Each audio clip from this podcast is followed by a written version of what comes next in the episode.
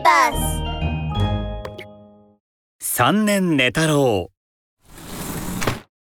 昔々あるところに怠け者の男がいました。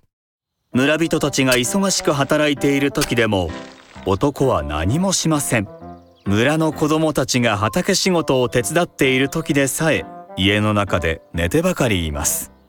まったくあの男は寝てばかりだな。なんて寝ぼすけなんだろう。もう3年も寝ているじゃないか。まったく何を考えているのやら。よし。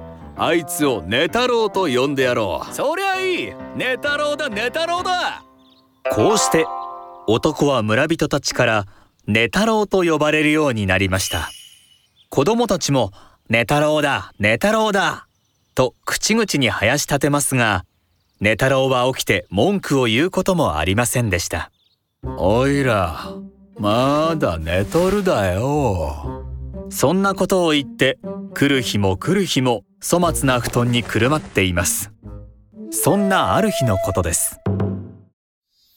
いや今年はなかなか雨が降らんな。このままじゃ田んぼが干上がっちまうぞ畑だってひどいもんさ。芋もナスもみんな枯れちまうよ。村人たちは顔を合わせるたびに困ったものだと言い合いました。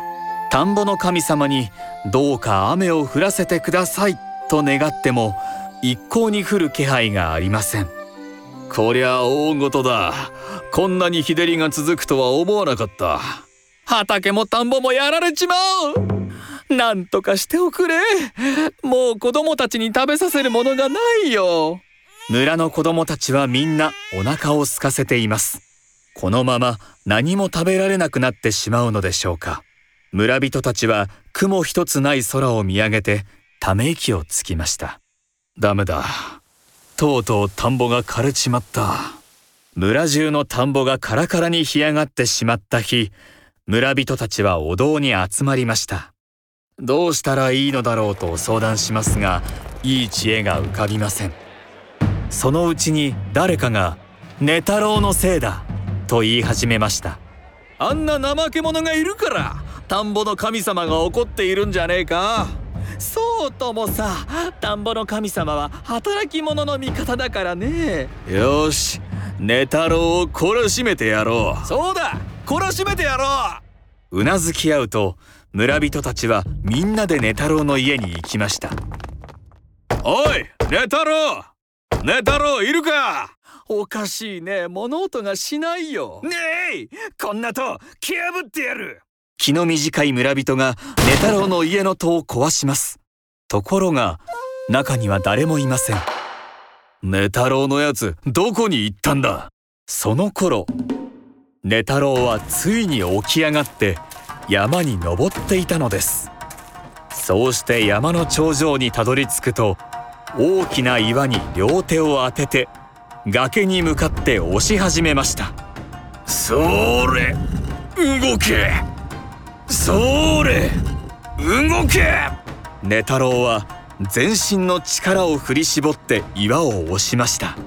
岩はびくともしませんでしたが寝太郎は諦めません顔を真っ赤にして押し続けるうちにズズッズズッと岩が動き始めました。よしもう少しだ。それ。寝太郎が岩を崖の下に落とすとと大きな音を立てて山が崩れました。麓の川に向かって土がどんどん流れていきます。それは麓の川の位置を変えてしまうほどの凄まじい山崩れでした。山の神様田んぼの神様どうかオラたちの村を助けてくだされ。崩れて半分になってしまった山の頂上で寝太郎が必死に祈ります。するとどうでしょう。大きな川から新しい川が生まれ寝太郎たちの村の田んぼに水が流れ込みました。おお見ろわしらの田んぼに水が。よかった。これで畑にも水をやれるよ。